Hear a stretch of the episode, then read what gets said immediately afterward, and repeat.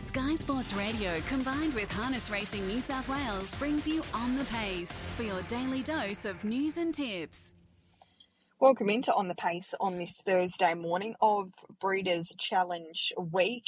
We're already really looking forward to Sunday afternoon. Returning to the Sunday afternoon time slot is the Breeders' Challenge for 2023, and it's shaping as a super afternoon in harness racing. Four Group 1s. We've also got a further two four-year-old divisions of the Breeders' Challenge, a new race, the Battle of Beersheba for uh, the open class paces as well. So 10 races in total. Also going to have representation from a New South Wales perspective at Redwood Classic Day at Maryborough as well. We'll waiting to see Loyalists go around tomorrow night at Gloucester Park. So that's going to be another intriguing uh, meeting. The JP Stratton Cup is their feature of $100,000. So Loyalist making his way back across the Nullarbor to contest some of their feature races. So we're wishing Joe Connolly the very best of luck there. In terms of last night, we raced at Bathurst. Our guest yesterday morning was Brad Hewitt, and he had a great night at the office. Three training victories and he was also able to drive a, a further winner uh, for his dad. So four driving victories in total for Brad on that nine race card. Uh, his runner on runner of note on Sunday afternoon, Captain's Knock, has been really well backed. Uh, in early markets for that three-year-old Colts and Geldings Breeders' Challenge division to maybe cause the upset to better be the best. So he could be in for a continual good week. We had that trialling session uh, yesterday at Menangle, which featured Spirit of St. Louis and Swayze qualifying uh, from the standing start ahead of the New Zealand Trotting Cup, which is less than three weeks away now, and they were both successful uh, in stepping away cleanly. So they will lock horns on Sunday afternoon. We're going to catch up with Will Rixon now, and Cam Hart will join us shortly, uh, and he can give us the update on Swayze as well. Will joins us. Thanks for your time, Will. It's going to be a, a busy few days for you upcoming, but things continue to to roll along well. This has been a great season for you so far. Yeah, no worries, Britt. Yeah, it has been has been a really good year, and it's been um, pretty busy. So um, this weekend will be no exception. We'll get stuck into Breeders' Challenge Day shortly, but first we'll just touch on a few runners uh, this evening. You don't have great barrier draws as a rule tonight. Is there anything that stands out at Penrith that uh, you're confident can maybe overcome what looks a, a tricky night on paper?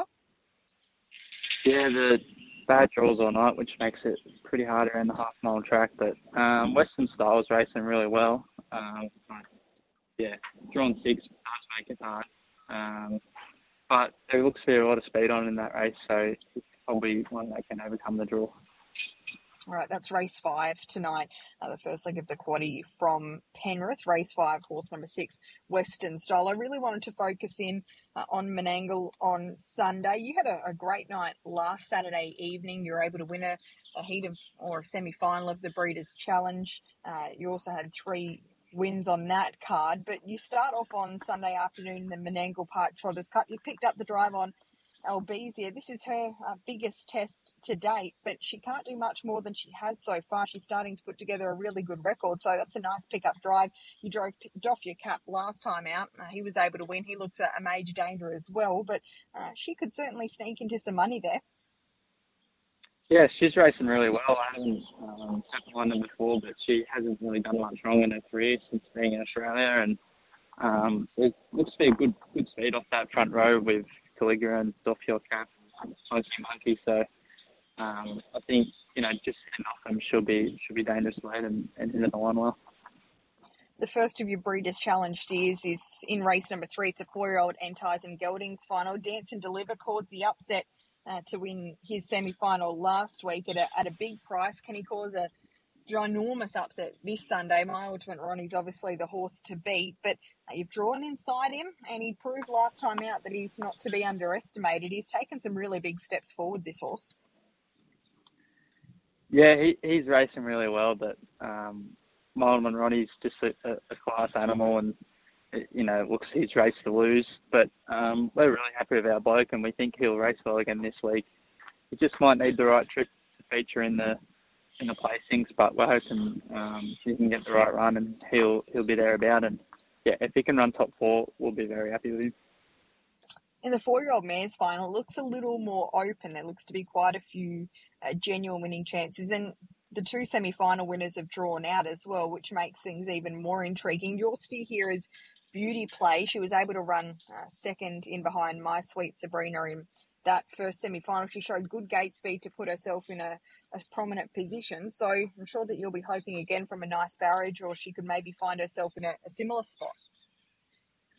Yeah, she's uh, her last run was really good. We're, we're very happy with her, mum and dad, and yeah, I think the the race, the draws make it a really good race with um, the, the two two semi-final winners drawing wide. So um, I give her a good each way chance. She'll, I think she'll improve again off her last run, and yeah, she's got the right draw to to definitely um, hopefully put herself in the right spot.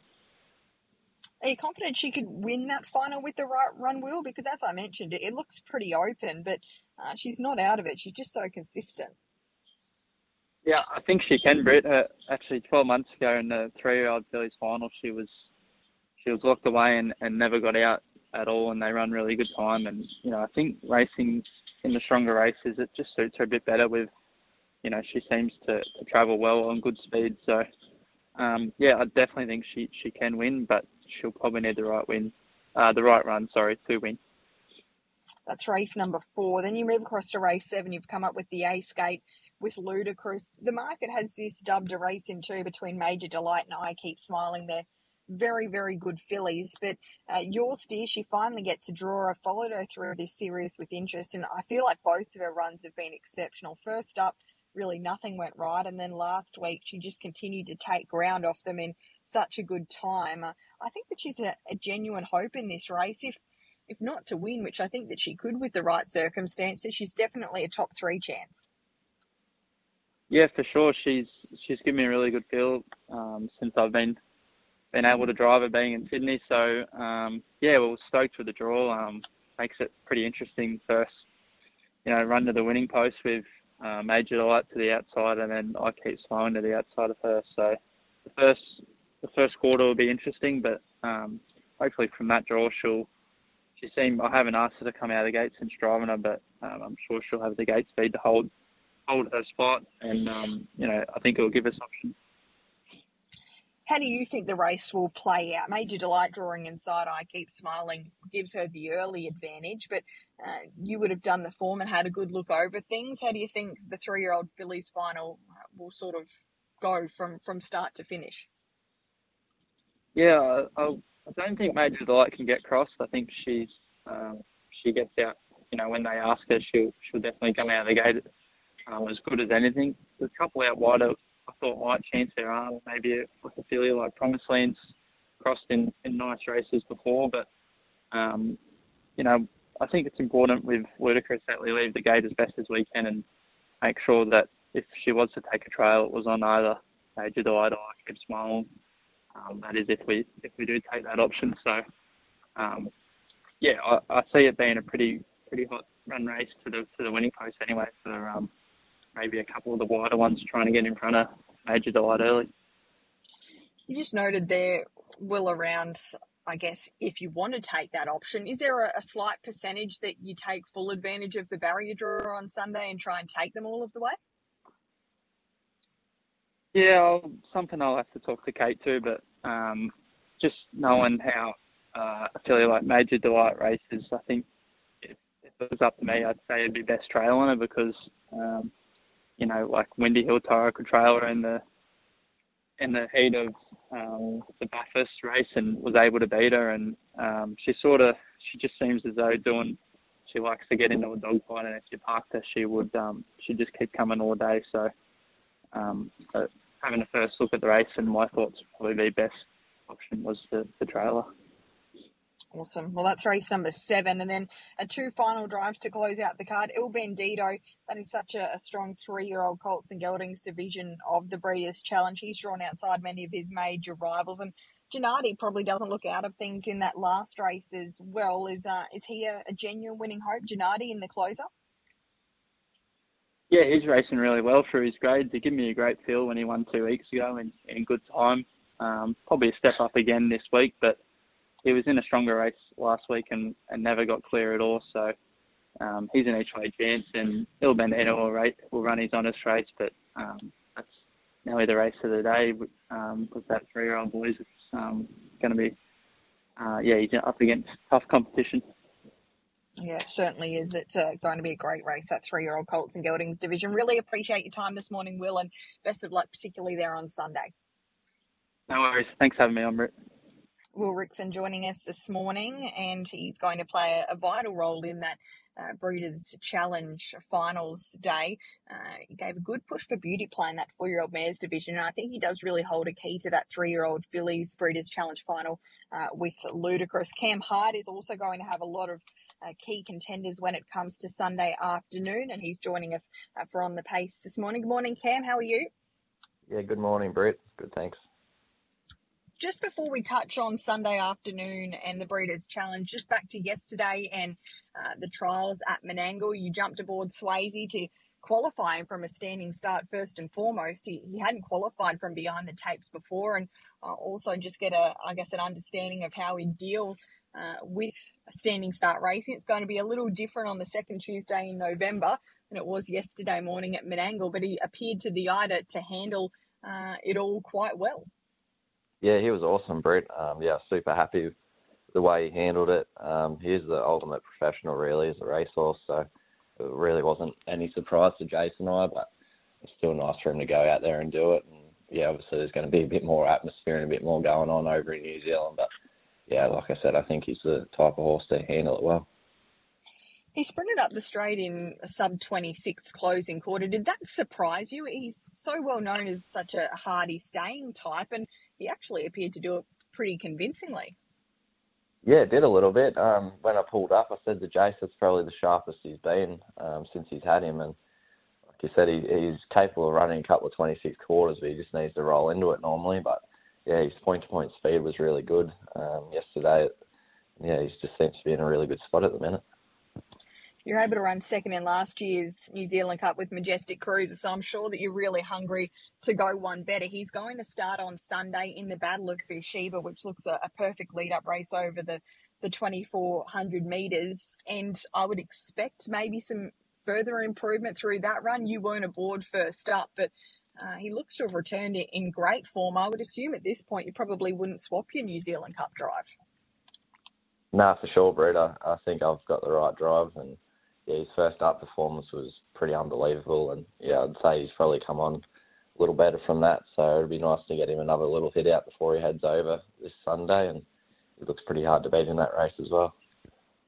He certainly does. That's race number nine on Sunday afternoon. Your Breeders' Challenge uh, finals kick off in race number three with My Ultimate Ronnie. This really looks particularly of uh, races to lose. My Ultimate Ronnie's, he just looks perfectly placed here, and uh, he's going to be so hard to beat yeah, he's been a great horse, you know, all the way from two year old to now. So, um, yeah, he hasn't been able to pick up a Breeders' Challenge series, but he's run two placings in them, so it'd be nice to, to crack the win this year. And yeah, he does look the, the class horse in, in this series and in, in this final. So, uh, all going well. Hopefully, we can find the front and control the race and he's looking to to travel as well. You had success earlier on this year at Gloucester Park in the Nullarbor, and it looks likely that my ultimate Ronnie's heading over for the Golden Nugget. So uh, that's something to look forward to. And just the style of horse he is, he should zip around Gloucester Park.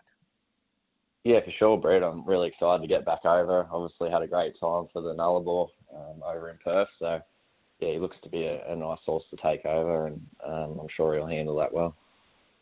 That's race three. Race number five is a two-year-old fillies final, and our ultimate Luca is your steer here. She's still a maiden. She's only had three starts, but I was really taken by her semi-final effort. You weren't aboard. It was Victoria Cup night. Will Rixon uh, was able to qualify safely through, but her sectionals were super. And obviously, Luxa Turner looks really hard to beat, but she might be a filly to watch going forward.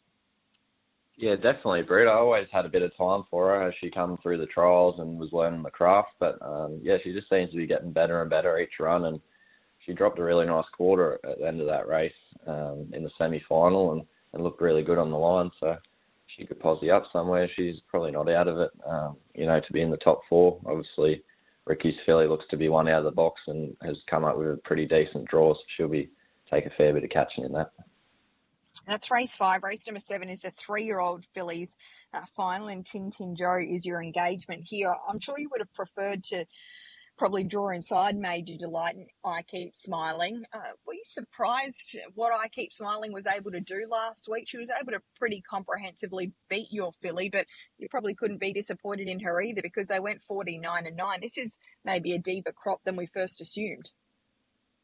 Yeah, for sure. It was a, a huge performance by I Keep Smiling and obviously I had a lot of time for the filly. She's been a great filly the whole way through. I obviously started her career career with Mark Hewitt and was really well performed with with him. And um, yeah, she's obviously gone to another level. And yeah, it was a bit of a surprise. Um, the, the way she beat me was really dominant. And um, yeah, she's obviously a superstar filly. And I was still really happy with Tintin Joe's run. She's probably gone 50 and a half herself. And that's probably as good as she can go. And um, yeah, still thought she was super. It's probably the quickest she's ever gone as well. So um, yeah, I thought both those runs were, were really good on uh, last Saturday.